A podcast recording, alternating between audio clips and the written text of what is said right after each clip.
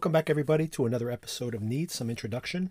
In today's episode, Iain and I will be discussing the January 11th issue of Billboard magazine, in which something historically pivotal at the time occurred. Nirvana's Nevermind usurped Michael Jackson's Dangerous from the top of the charts. And we'll be discussing what that does and does not mean historically. If you're listening to us on Spotify, there'll be a version of this episode with much more music, full tracks. So follow us there if you do subscribe to Spotify, or even if you even if you're a free user of Spotify, you'll still hear snippets of all that music. Make sure you subscribe to us on any platform you use so you know when these episodes become available. And if you are interested in music like I am, make sure to check out our previous music episodes in which we discuss the careers of Chris Cornell on the anniversary of his death. Two very long episodes where we talk about the peak creative output, the best years of Prince's illustrious career. Another tragic death, unfortunately. And also, this is a very pivotal year, 1991, that we'll be discussing today. But do check out Iain and my conversation regarding 1971 in regards to the Apple documentary, 1971, the year that music changed everything.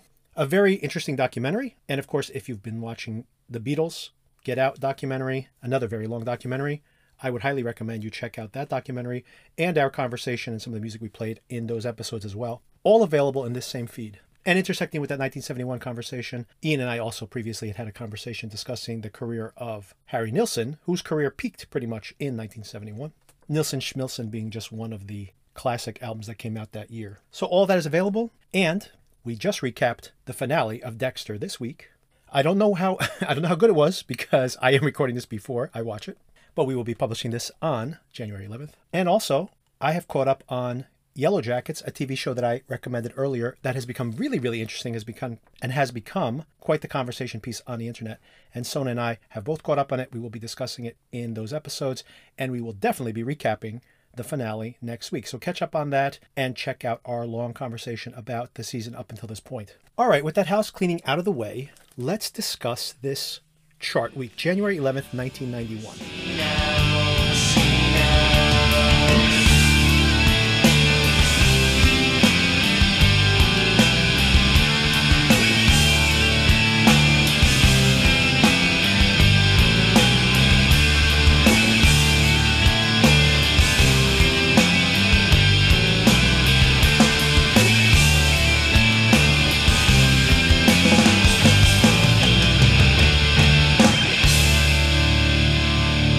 Now, this will be the long preamble to Iain joining the conversation, and I'm going to set a lot of context here. And as my wife can testify, this is the best part about being married to me my long preambles to conversations.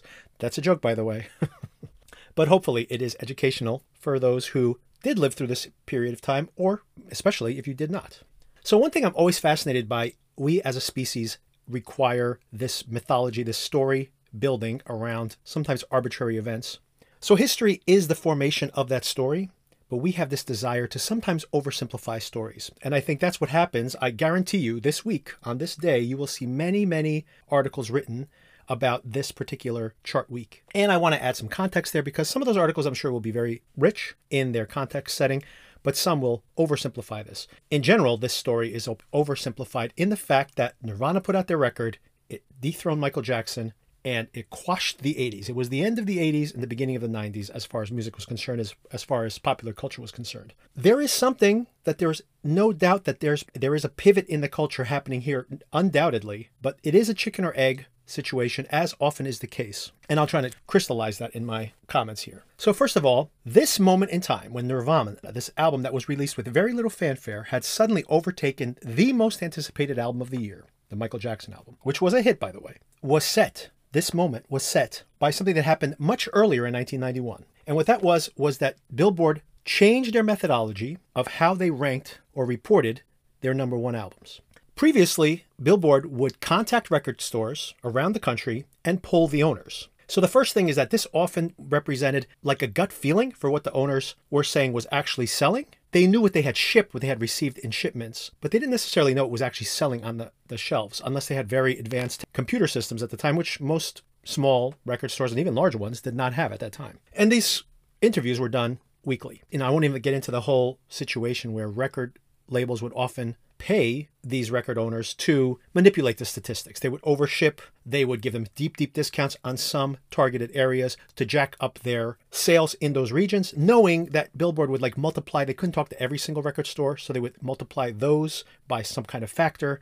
So there was a lot of manipulation of what was a hit record and was not. And once again, not to bore you with all the details, but it's very interesting to look at very old end of year Billboard charts and see that things, for example, like just to call out one, and Justice for All by Metallica, which was probably the best-selling album of its year eventually. Not at not at the moment but eventually. And it was not even on the top 100 albums of the year in which it was released. Meanwhile it sold 8 million copies and there are albums on that top 100 albums of the year that never went gold that barely went platinum. And some of the number 1 number 2 maybe the top 10 on that list those albums maybe eventually went triple platinum perhaps maybe quadruple platinum but and Justice for All goes and sells 8 million copies over its lifetime, of course, not all at once, but doesn't even crack the top 100. And the second thing about the Billboard's methodology was that it was based on a point system, simply based on how many weeks were you at number one, in the top 10, etc. So if you were number one, you got 100 points. If you were 100, you got one point, and you just added up those weeks. So imagine a record suddenly gets very popular on the radio. That album spends 10 weeks at number one because it's the middle of the spring. No one's putting out big records. They're waiting for the holiday season, which is often the case. And you just happen to get a big top 10 hit record, which pushes your albums high enough to just barely squeak by week after week in the top number one top five, top 10, etc. At the end of the year, you're one of the biggest albums of the year, supposedly, according to this calculation. But it doesn't mean anything because potentially you, over the entire year, sold three or 400,000 copies. Meanwhile, at Christmas time, a blockbuster heavy metal album will come out or something and sell three or 400,000 copies in a week and won't even make the charts. So this was all the way that the system was before. And then in 1991, a company called SoundScan had begun to actually track at the point of sale. You scan the UPC code on the album, the cassette, the CD, etc., and that total sales number was reported to SoundScan. SoundScan would compile that number and send it to Billboard. And Billboard started to basically make almost 100% of their calculation based on that number. Now, all of a sudden, you were seeing how big a record was. And if you have a log jam of five, six, seven huge records all coming around the holiday season and all knocking each other or blocking each other from even making the top five sometimes. But those albums went on to sell seven, eight million records those numbers would show up as a hugely successful album, right? It would be one of the biggest albums of the year, and it would stay on the chart for a very long time. So this began in May 25th, I believe the week was 25th of May on the Billboard charts. And that was a huge pivot, which suddenly we started seeing things on the charts we hadn't seen before. Suddenly, on the very first week, Public Enemy's album, which had not even been in the top 30, I think, jumped into the top 10. And SoundScan had already reported that its opening week had sold hundreds of thousands of albums. It would have easily been the number one album uh, of the week in which it was released, but wouldn't even make the charts. And we saw that with this whole genre of gangster rap, which we'll talk about a little bit more over the course of this conversation. But NWA, it, it, not that Public Enemy was gangster rap, but you know more hardcore rap. These albums suddenly jumped into the top 10 another thing that happened was this is the moment where garth brooks another big story from 1991 also jumped straight into the number one. I mean he had multiple albums. I think at one point he had the top three or three of the top five albums in the country because his albums were selling like crazy. And country like rap and some other genres of music heavy metal for example were underrepresented the way that the, previously billboard had compiled their data. So it's the summer. The charts are already starting to change we're starting to see things on the charts we normally wouldn't have seen. Alternative music ranking more highly, metal ranking more highly, country music in the top 10, sometimes number one even, things we were not used to seeing on the charts. And this culminates at the end of 1991, where a lot of very interesting music comes out. And I think that's why this is a very interesting year, because it's not only the fact that this thing happened on the charts where we see these two very different expectations of of albums knocking each other out for number one. There's also a lot of quality music here in this year to discuss. So the second cultural thing to discuss here, or trend we should des- describe, that was revealed by this sound scan shift, but had always been the case, was that there was traditionally a situation where, for example, an album like a Michael Jackson album, or an album that supposedly appealed to younger audiences, would be released right before Christmas. And then what would happen would be that CDs would become like the stocking stuffer. It was the thing that grandma and grandpa got you when they were at the CVS. And I don't know if you grew up through this age, but it was incredible. You would walk into a CVS, you'd walk into a Walgreens, you'd walk into Best Buy, obviously, where there would be racks and racks of CDs everywhere. But these CDs would come out at deep discounts, which are still pretty expensive compared to what music costs now. You're talking about a $20 CD discounted to $10, but you just for inflation, you're talking about $20 for a CD. And now people buy singles for a dollar or just stream stuff for free, practically for free when you consider the per track costs. But it was like the stocking stuffer du jour at the time. And of course, you'd grab whatever was there. If Michael Jackson's album got distributed to every single Walmart, every single Target, basically every single shop you walked into, even your convenience store sometimes, it would just be like, you know, you grab that, you stick it in there on the way to the family's house, and you quickly got a easy gift for the cousin. Now that would make the sales look really, really good in the olden days. But what happened with SoundScan was suddenly people would return those CDs. Those returns would be subtracted from the following week's sales. So even though we're talking about January 11th on the charts, it actually represents the week after Christmas because the Billboard chart weeks get published a couple weeks after the actual sales transactions happen. Obviously, you spend a week calculating the sales, they get published, and then Billboard publishes their magazine with those that sales data, which of course is already a week old by then. So importantly, that's the week we're talking about. We're talking about not the week of Christmas when people are receiving those stocking stuffers. It's the following week where the Michael Jackson record had subtracted huge numbers of returns of teenagers returning those unwanted records and trading them out for records that they did want, namely, to name one, the Nirvana album, which of course skyrocketed the album up the charts and also simultaneously dinged the Michael Jackson album, right, to knock it down to number two. By the way, this became such a prevalent trend that over and over again, this would be a pattern that would be repeated. Every single year, on Christmas week or immediately after Christmas, literally the day after, so to be part of the next chart week, you would see a heavy metal band, a R&B artists, and oftentimes rap artists, which had maybe more difficult reputations as far as parents were concerned, would drop these albums at that moment because they knew they would cash in on these swaps and they would have a huge sales week the next week if they were the album the release. So that's the first point to make that this thing that's happening on the charts, it didn't happen just this week. It was happening all over for a long period of time. And then when people say, oh, look at how the charts changed after this point, my point is that the charts were already changing. And this is just the moment reflecting in the methodology. Once again, chicken or egg, right? Billboard is changing their methodology because they no longer make sense to the music scene, but also they're just revealing something. And of course, once something gets becomes the, the story, then things start to change because people like that simple story. And an example of that was how alternative music basically became the most popular radio format over the next six, seven years, for example, or, or so. And a lot of that was the tail wagging the dog in the fact that people were seeing the charts and they're like, oh, this thing's happening, unaware that it had always been happening. But it doesn't matter because once it becomes a story, it creates its own trend. The second part of this uh, mythology is that Nirvana basically cracked things open that alternative music became the mainstream because of Nirvana. Now, don't get me wrong, the fact that they had achieved such success is undoubtedly essential to that shift. It made it marketable to change your format of your uh, radio station to all alternative. But it's not like it hadn't already been occurring. Forgotten in a large, uh, to a large extent, is the fact that, for example, The Cure had had multiple multi-platinum albums leading up to 1991, leading up to this moment.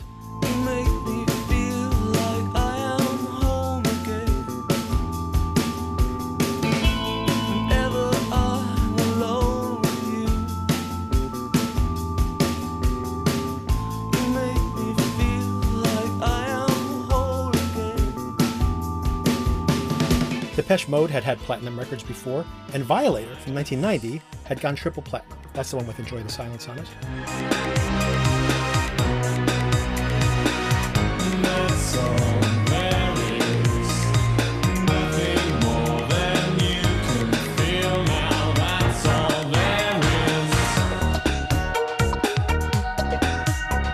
their biggest record. And of course, before the Red Hot Chili Peppers, which were about to break out hugely in 1991 into 1992, came Jane's Addiction, which their album had also gotten double platinum.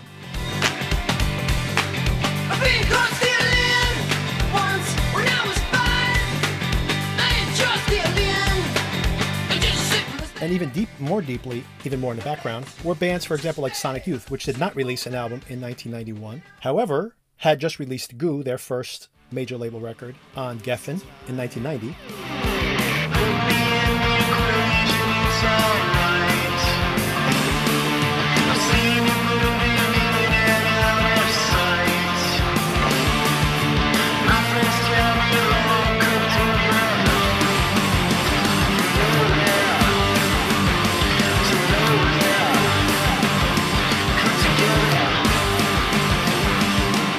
Meanwhile, Kim Gordon from Sonic Youth had produced the first Hole album, which did come out in 1991. And lastly, Nirvana came to Geffen Records because of Sonic Youth. They basically said, well, if Sonic Youth can come to Geffen and not sell out, we could do a major label deal as well. And of course, already on the charts was, speaking of Seattle, was Facelift by Alice in Chains. And Pearl Jam's album was already out there floating on the charts.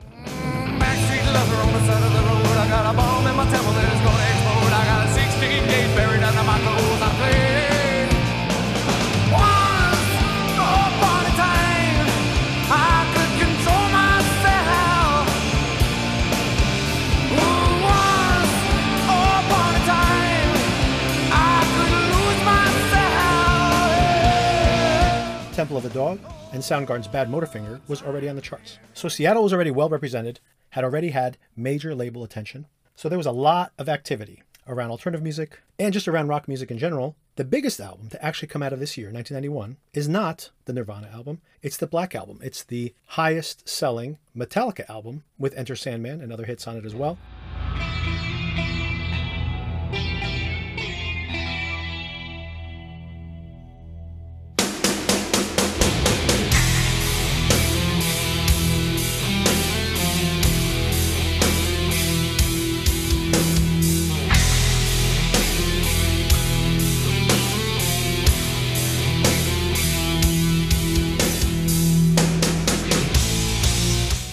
More than that, over time, this would become the biggest selling album of this decade. Of all times, actually, according to SoundScan.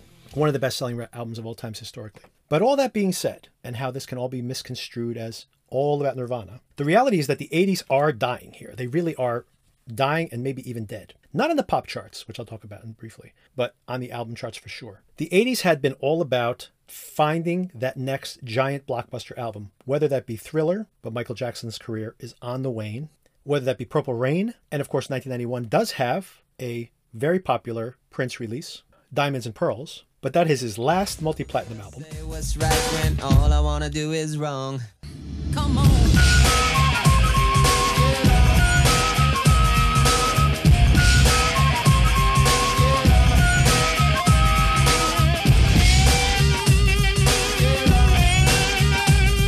Bruce Springsteen's born in the USA, and he's about to release two albums just like Guns N' Roses, but his albums barely go platinum, a big drop off in his sales as well. And Madonna, of course, 1990 being her peak year, her greatest hits album, her most popular record at the time, but she's about to stumble badly coming off of like a massive success and a string of top 10 hits with Erotica, which is considered a flop at the time, despite having numerous hits off of it. And she really struggles to find her footing until the mid 90s when she reinvents herself yet again. So these icons of the 80s are stumbling and fading.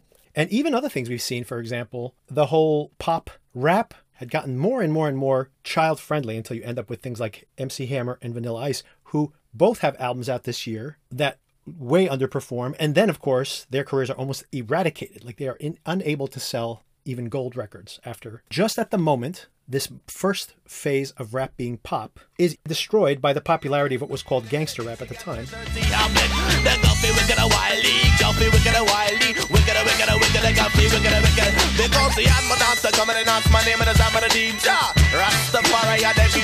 And this whole decade, the whole next decade, is defined overtly by the popularity of this gangster rap genre and all the spin offs of those artists as well. But maybe more influentially, or at least equally influential, are bands like A Tribe Called Quest. Back in the days on the boulevard I landed, we used to kick routines and the presence was fitting. It was PM Dawn, De La Soul, Cypress Hill, Public Enemy.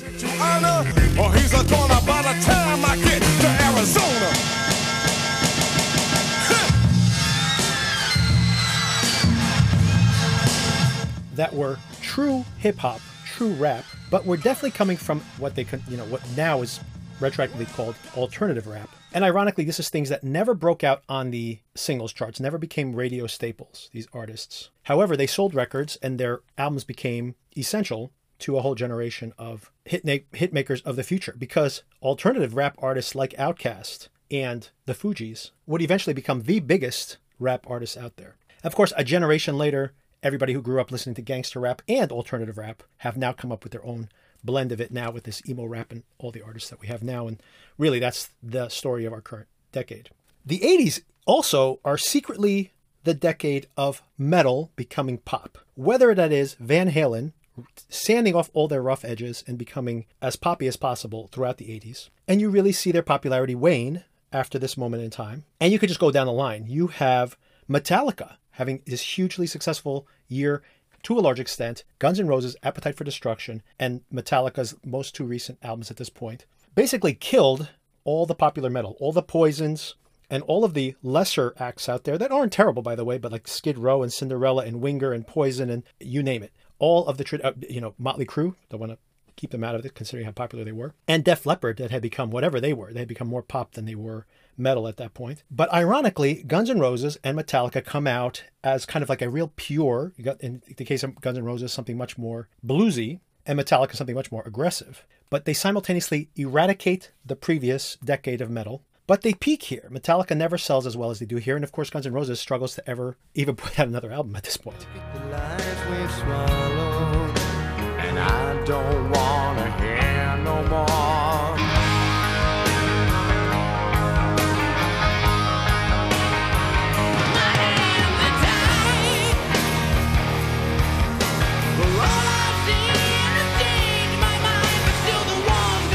And like I mentioned, even Def Leppard that had two diamond selling records, two hugely, hugely successful records back to back, struggled with their next releases. And what's coming in the 90s? What are we about to see? The 90s are going to see an explosion, like I mentioned, of these alternative acts. And some of them are legacy. For example, REM were progenitors of this whole thing. Their first EP comes out in 81, 82, and yet they will be successful late into the late 90s. That was just a dream. That was just a dream. That's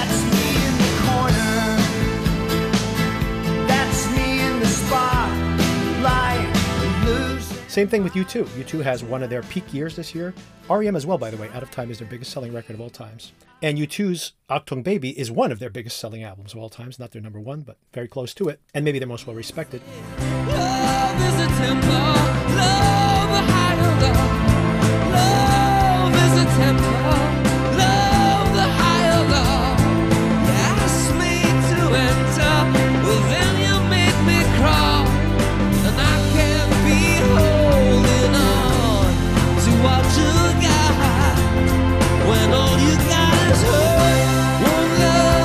And they span the next decade as well. So they kind of survived the 80s, did not get destroyed by a lot of these like these a lot of these other artists. But there's this entire alternative scene that's emerging this year as well. When you look at the charts, the Red Hot Chili Peppers. Their biggest album is coming this year.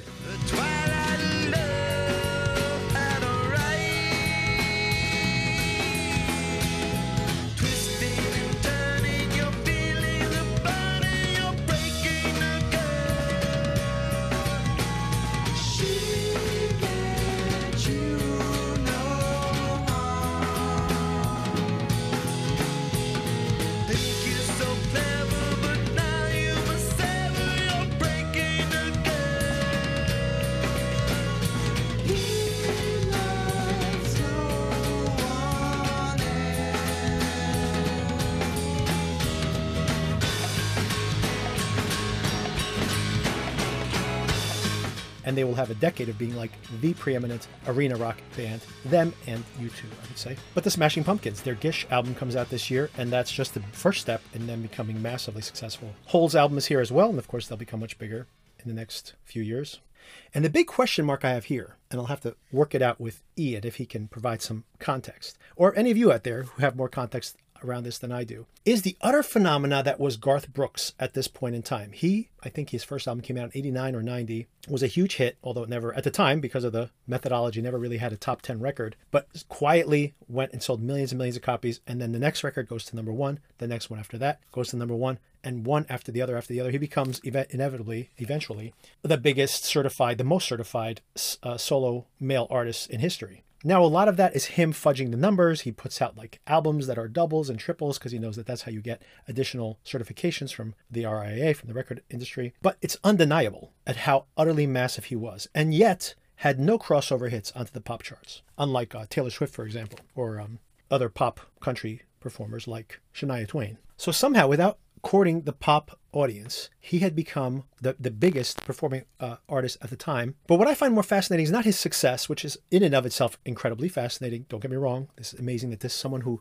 whose songs are probably staples to a relatively small percent of the American population, would somehow still sell so many albums. But the second thing I find fascinating is how could someone so utterly consequential from propping up the music industry of its time have, in my opinion, such a small legacy today? It's not only that country itself has faded as a sales force, even when you look at streaming, even if you look at album sales. I mean, the number one album last year was a country album, the double album by Morgan Wallen. But if anything, he has more of an R&B, he has a hip hop influence to his music, which I don't see as uh, echoing back to Garth Brooks. And as a matter of fact, I don't see anybody in the country scene who echoes back to him. You look at the the biggest artists in that genre now; they may echo back to even older legacy artists. They may be more pop driven or influenced by hip hop beats, for example. But they don't seem to, other than maybe they grew up listening to Garth Brooks, they don't really seem to have used his career as a template. So I don't understand how someone could be so huge,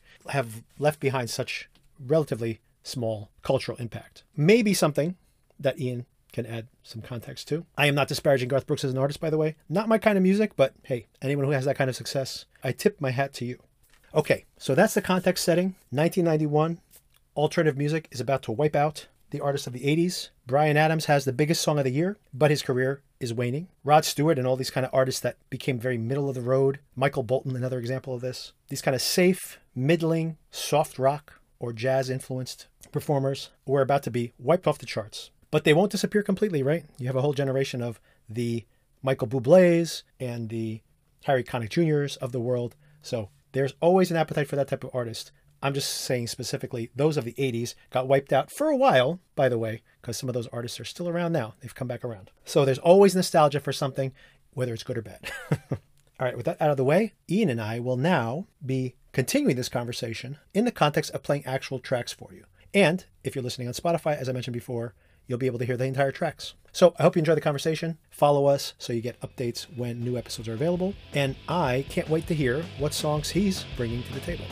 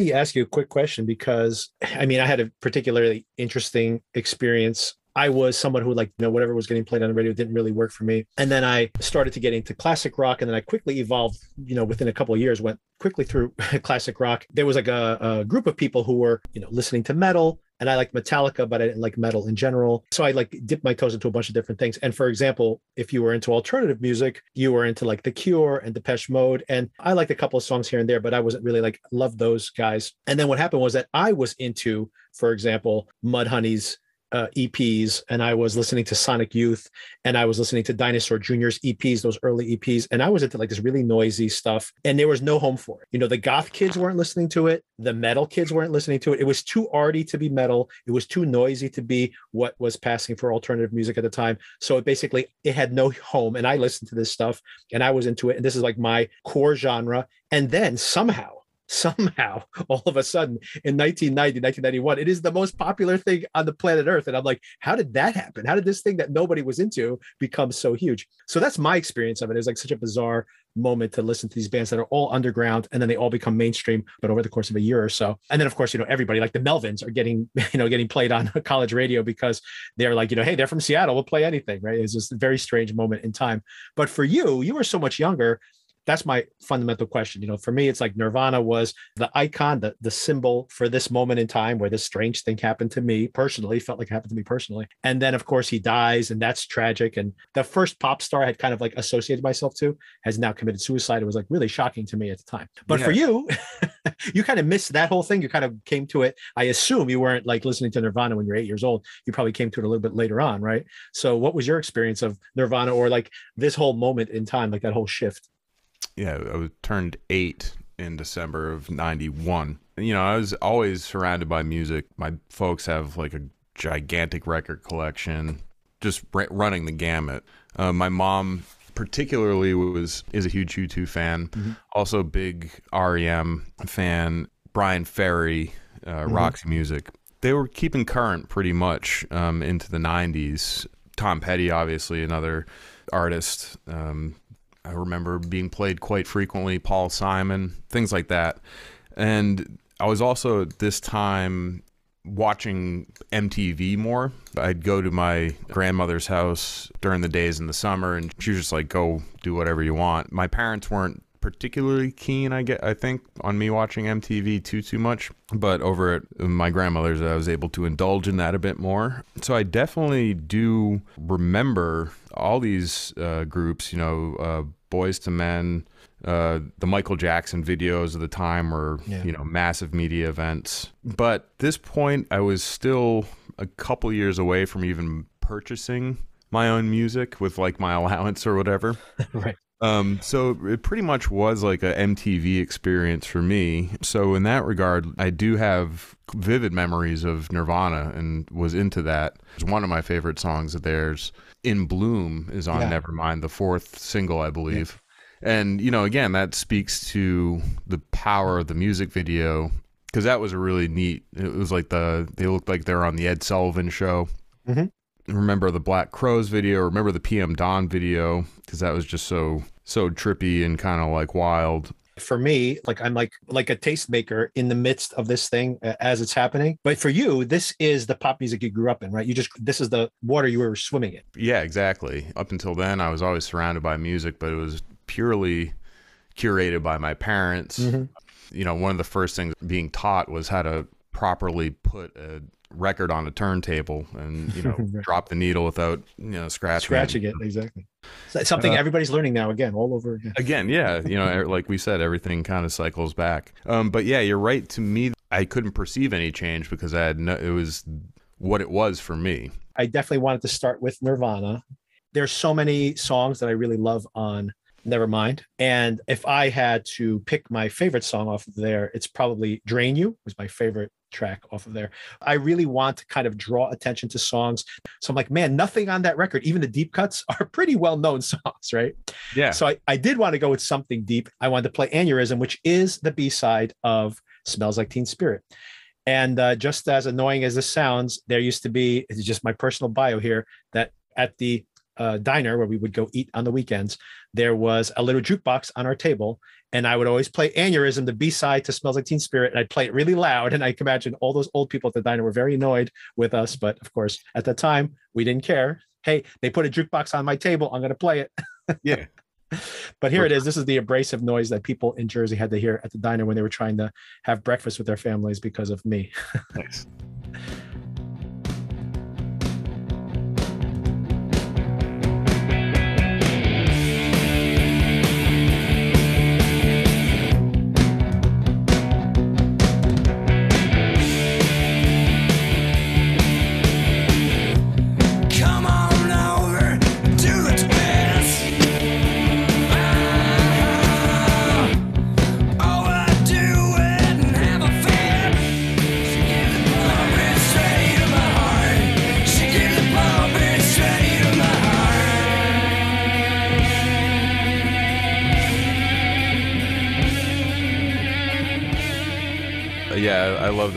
track. Um, right there, it's um, the first line. Come on over and do the twist. Kurt Cobain really was a pop fan at heart, Mhm. and you know, from the Beatles. But I could also he probably listened to enough of that Chubby Checker song growing up too that that was something that you know um, left a mark on him as well. So raw and powerful, amazing group. You know, I think one thing that's kind of glossed over a bit are the the politics of the group, or more specifically, I guess Kurt. You know, is kind of uh, sublimated by the music. You know, a lot of the anguish and stuff that he sings about is, you know, not only personal, but it's also reacting to the oppressive majority, whether it's the jocks that you know date rape women and beat up nerds or whomever. So yeah, they're uh, they're great. maybe that is something that was the politics of the time and they embraced it fully because they were of that generation. I mean, he was still pretty young when he started playing. He was like 18, I think, when he joined uh, his first band. You know, he got really annoyed, annoyed when, you know, that whole story about that girl who got raped while they were singing Nirvana. And he was like, you know, so counter uh, to his whole philosophy or when you know he's not the first person to do this but where he like did the vanity fair cover with a dress on or something and it was like he was like intentionally just basically saying that it, it was a reaction, a direct reaction to this whole idea of like the 80s where everybody had these very specific uh, genres that you fit into. And he was basically saying, like, I love heavy metal and I love REM and I love, you know, the Beatles. I, I know. And and if you're like a jock or a bully, screw you. And I don't want you to buy my music. And I think that was very indicative of the time.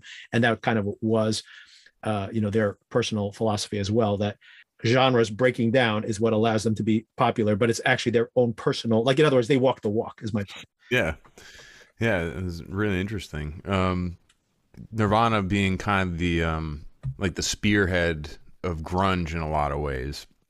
Another group from uh, you know that same Seattle scene, Soundgarden, was also really kind of starting to come into their own and make noise. Their uh, record "Bad Motorfinger," um, My favorite of their albums. Yeah. yeah, I believe that's their second studio record.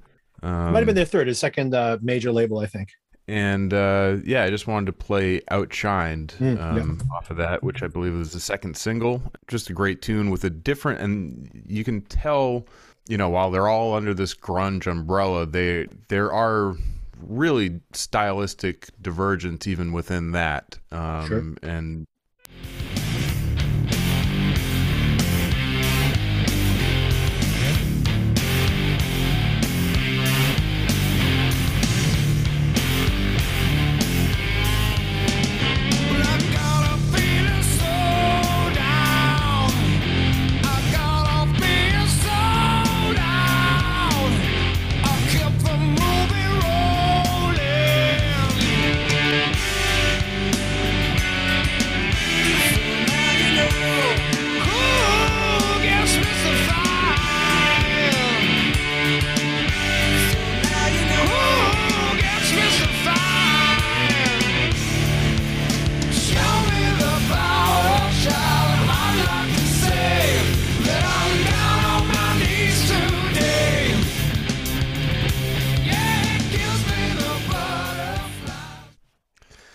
Soundgarden um, are almost like a, the Led Zeppelin of grunge in, in a way. They're very metal. Yeah, I, I think they're more of a metal band than, you know, but they got looped, lapped in with that. uh, yeah, and then maybe the, the origin of, well, maybe not. I was going to say they're kind of the origin of that alternative metal scene, but I was actually thinking that Faith No More and them both are kind of very important to that beginning of that genre. yeah. And what's also interesting, I think, with Soundgarden, um, to me, you know, you can hear in kind of contrast with Nirvana. You know, they have the little vocal harmony section in that part.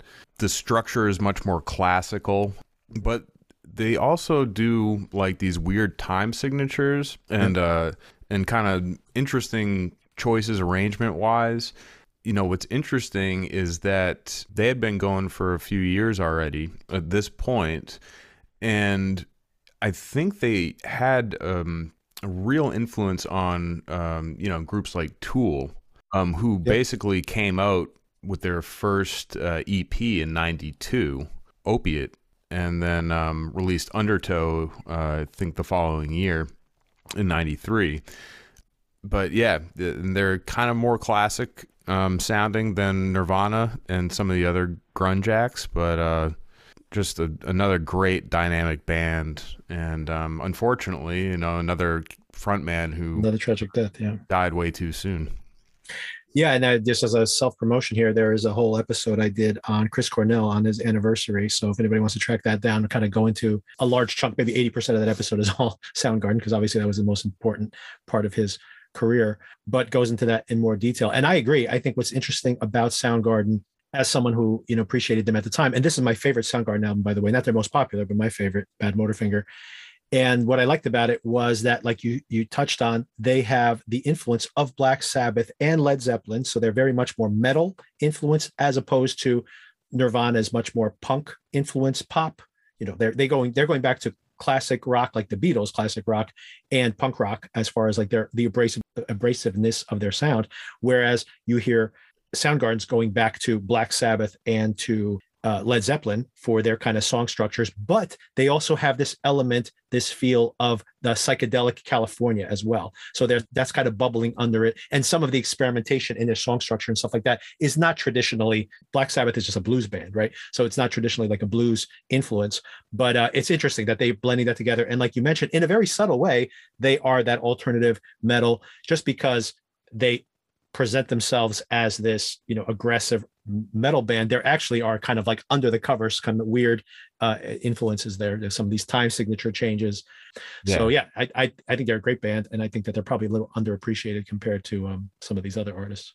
Mm. angling back on nirvana again kurt cobain when they asked him where smells like teen spirit came from and he said oh that's easy. We were just trying to write a pixies song. We totally ripped them off he goes you know that whole loud quiet loud thing?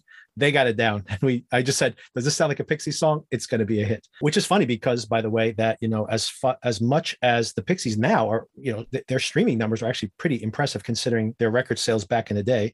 They're probably extremely influential. And still i think uh, because they are the type of band that literally hooks you in they they don't they do not believe in a five minute build up to a payoff. They hook you in the first second of the song. The hook comes first. Uh, so they were in a way like always a pop band and i don't think they ever apologized for it. But it's kind of funny that they weren't able as influential as they are to stay together. But 1991 they did put out their last album before they broke up for quite a period of time. They're back together again but they broke up for like almost 20 years. And uh and they had success on their own. Uh you know uh cannonball uh the breeders put out an album in 1992 massively successful album uh, and then uh, Frank Black never has, I don't think he ever has a gold album, but he put out, I don't know, seven or eight albums. He put churned them out every single year. So they had very successful solo careers after that. But this is the end of five albums, five incredible albums in five years. And this is like uh, the end of the run with Trompe Le Monde. And anyway, people love, you know, Monkey's Gone to Heaven is very well known. People know Where's My Mind, obviously, has hundreds and hundreds of millions of streams on uh, Spotify but I think that some of the deeper cuts are not listened to. There's dozens and dozens of great Pixie songs, but this is one of my favorites off this album for sure.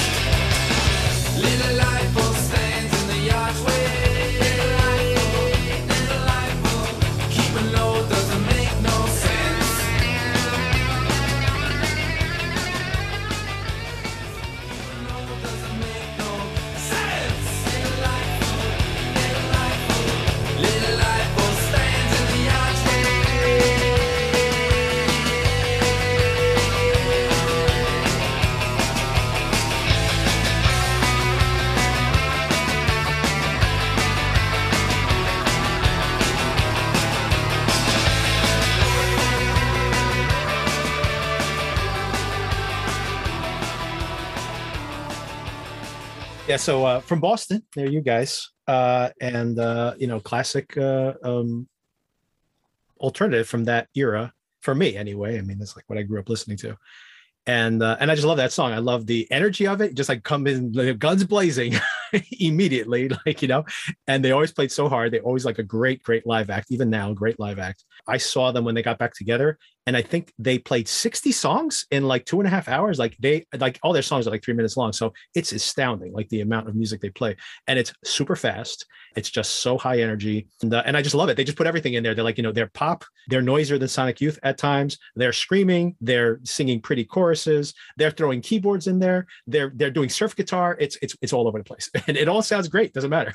Yeah, and the and the lyrical subject matter is usually kind of twisted. Inconsequential, right? Uh, yeah, twisted, and uh, but it like uh, not to me inconsequential because you're absolutely right. Like you know whether it's debaser or something where you're talking about you know like debasing people, like literally like like a sadomasochistic person. But like you know, it's for me, it's like the words are just like instrumentation like it's like just washes over you you know it's like more about the vibe of the thing than there's anything else Exactly, and that's like the genius of them, uh, and a lot a lot of groups in that same kind of mold.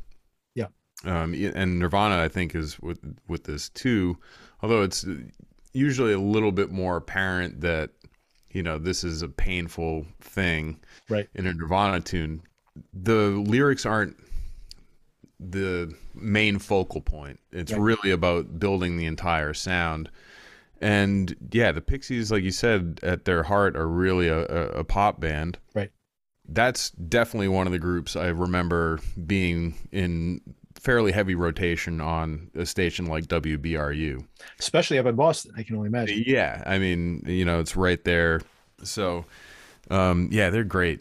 So my next hit, and we we touched on this, very atmospheric. Yep. And the main sample is from the New Romantics oh yeah of course subgenre Spandau Ballet Mhm. um, song, and actually they were like fully on board with being sampled, and I believe the original singers in the PM Dawn video, so they're like all about it, you Yeah. know, which is kind of cool.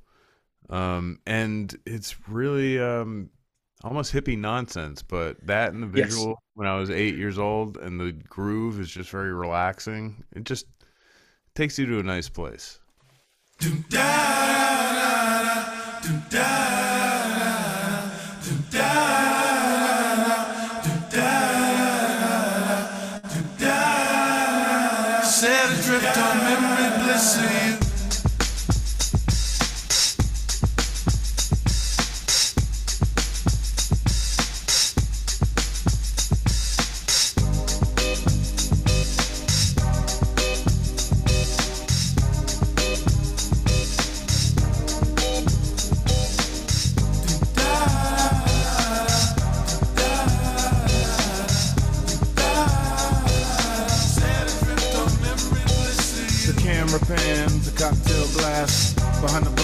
plastic plants, you find a lady with a fat diamond ring. And then you know I can't remember a damn thing. I think it's one of those deja vu things. Or a dream that's trying to tell me something. But will I ever stop thinking about it? I don't know. I'm probably gonna say I look lovely, but you probably don't think nothing of me. She was right though, I can't lie. It's just one of those corners of my mind, and I just put her right back with the rest. That's the way it goes. I Baby, you send me. Baby, you send me. Set adrift on memory bliss of you. but that is uh, i think that they are uh, very influential and f- f- largely forgotten despite despite having a couple of really huge hit songs but it's like so blending these different genres together which at the time you know the gangster rappers called them soft and made fun of them and everything but of course it's completely normal to like sample beach house or whatever in your uh, you know your um, rap music now Yeah. and uh, so they, this is kind of breaking the mold at the time and and also that whole like you know just the psychedelia of it and stuff like that which you know uh, hadn't been tried before so uh, yeah I, I think that they're underappreciated Yeah, and not only um, it wasn't just like gangster rap. I think KRS One. yeah that's true too. Yeah. um, I don't know. Interesting group at um that first album, which this comes from, and then their follow up I think was really good. And then they may have put out one more, but it it rose and fell quickly. There's a very small window Yeah. commercially for that particular strain of hip hop that wasn't aggressive, basically. I'd say that's it across the board, right? Um, Yeah. Until these kind of pop rappers now, I mean, you can be pop and it's not detrimental to you. Like, you know, Drake and, and these other guys Yeah. can, you know, have hugely successful careers.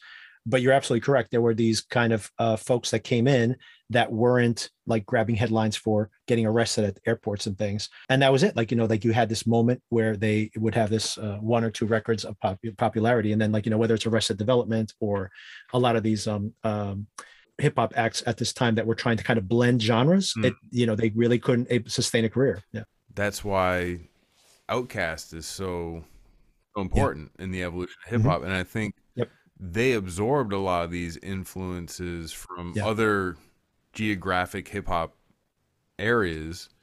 right. but may, it was also synthesized stuff from like leaders of the new school.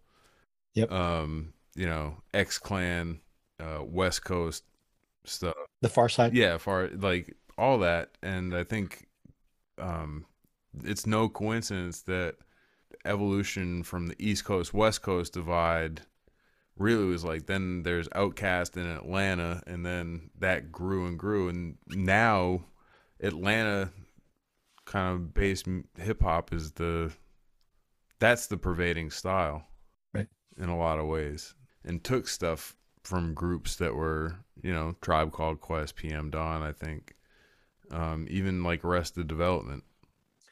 So my next song is going to be kind of touching on different a bunch of different things.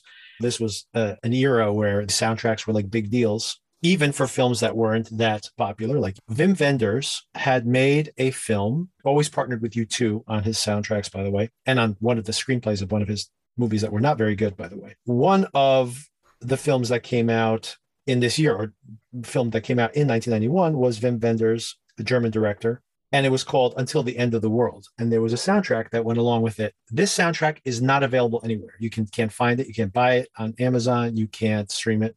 You you can kind of cobble together the soundtrack from multi sources. One of them was Until the End of the World, the song on the Achtung Baby album which is also the name of the this so that's one of the songs that's on there but elvis costello has an excellent song on there. There is a talking head song that's only available on there. You can't find it. Like if you search for it you can't stream it anywhere. And uh, nick cave has a great song on there. And nick cave's former bandmates i forget the name of the band but they branched off into a separate band. Birthday party, I think. no, birthday parties before, and then Okay. the, he was in the birthday party, and then they were the Bad Seeds, and then he left the Bad Seeds and went solo. And the Bad Seeds, most of those guys became another band, which I can't remember the name of them, but they also have a great song on that soundtrack. Can't find it anywhere, although you can find it on YouTube. You can find like bootlegs on YouTube and stuff, but can't find it on Spotify.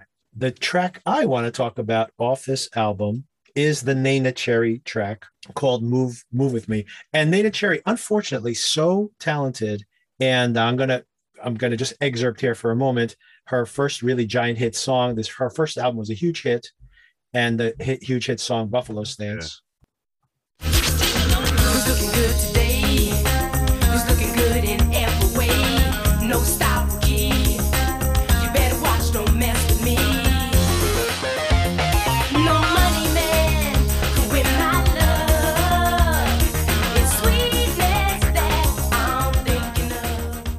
And unfortunately, despite the massive success of that first record and even Grammy awards and everything else, her record her her career really fizzled out. She still puts out music, by the way. She just put out an album a couple of years ago, but she never really achieved that kind of huge popular success. And then she had kids and raised them, and she was her focus was somewhere else. But now she's mm-hmm. trying to put music out again. But the song I want to play is Move With Me from her second album. The album is called Homebrew. And uh, this uh, song was on that soundtrack, like I said, came out in December 1991, but doesn't turn up on her album until 1992, which is available to stream on Spotify. And I do recommend you guys stream this song. And it's called Move With Me. And talk about blending genres here. Tell me how does this sound like the sound of 1991 when you hear this production here?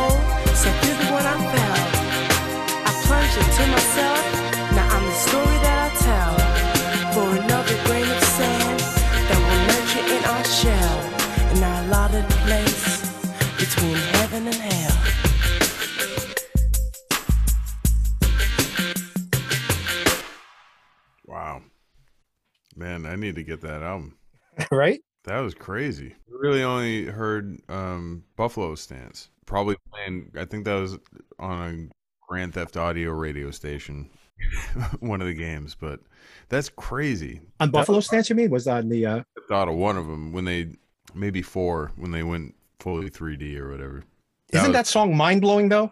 it's like utterly mind blowing to think that that is off that record at that time, right? amazing. And I looked up the record too. It's crazy. This uh, alone, I didn't know this. The first track features Guru. Yeah. From Gang Starr. That's crazy. And track eight features Michael Stipe. Is that a trap? That I think that might be the single Trout. off the album. Yeah, Trout. yeah, Right. Yeah, that was a single. Actually, that was like you know that was the it cracked the top forty. It was like one of those things. You know, she was coming off a big hit, so it got some rape airplay, and it's a good song. I like Trout, but I don't like it as much as this song. This song knocks me out because even at the time, I remember when I had that soundtrack, I'm like, holy cow! Like you know, she just took it to another level there.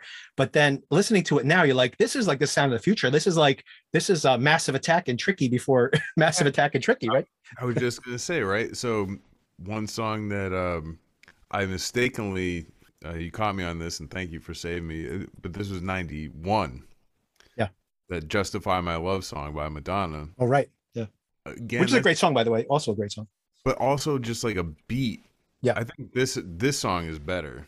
All Oh, the- that, that's definitely better because what I always would say about Madonna, we should just have a whole Madonna episode, is that she's really good at following a trend and working with good producers, but she doesn't have the, you know, she's not a great vocalist. She's not a great lyricist. And like what's so amazing about this song, I think you're going to touch on it, is that, you know, you're hearing not only this very clever production and this kind of minimalism. I mean, this is what Lauryn Hill is so exceptional at, uh, you know, 10 years later, right? Is the rapping and the amazing vocals also, right? No, that was a that was a great track. I need to listen to it a few more times before I can say anything else about it. really a great song and maybe like my the this whole ex- exercise like rediscovering that song was like my greatest pleasure i would say and i like uh but everybody go out and listen to Neneh Cherry that's what i got to say yeah, I'm down. That's on my to do list.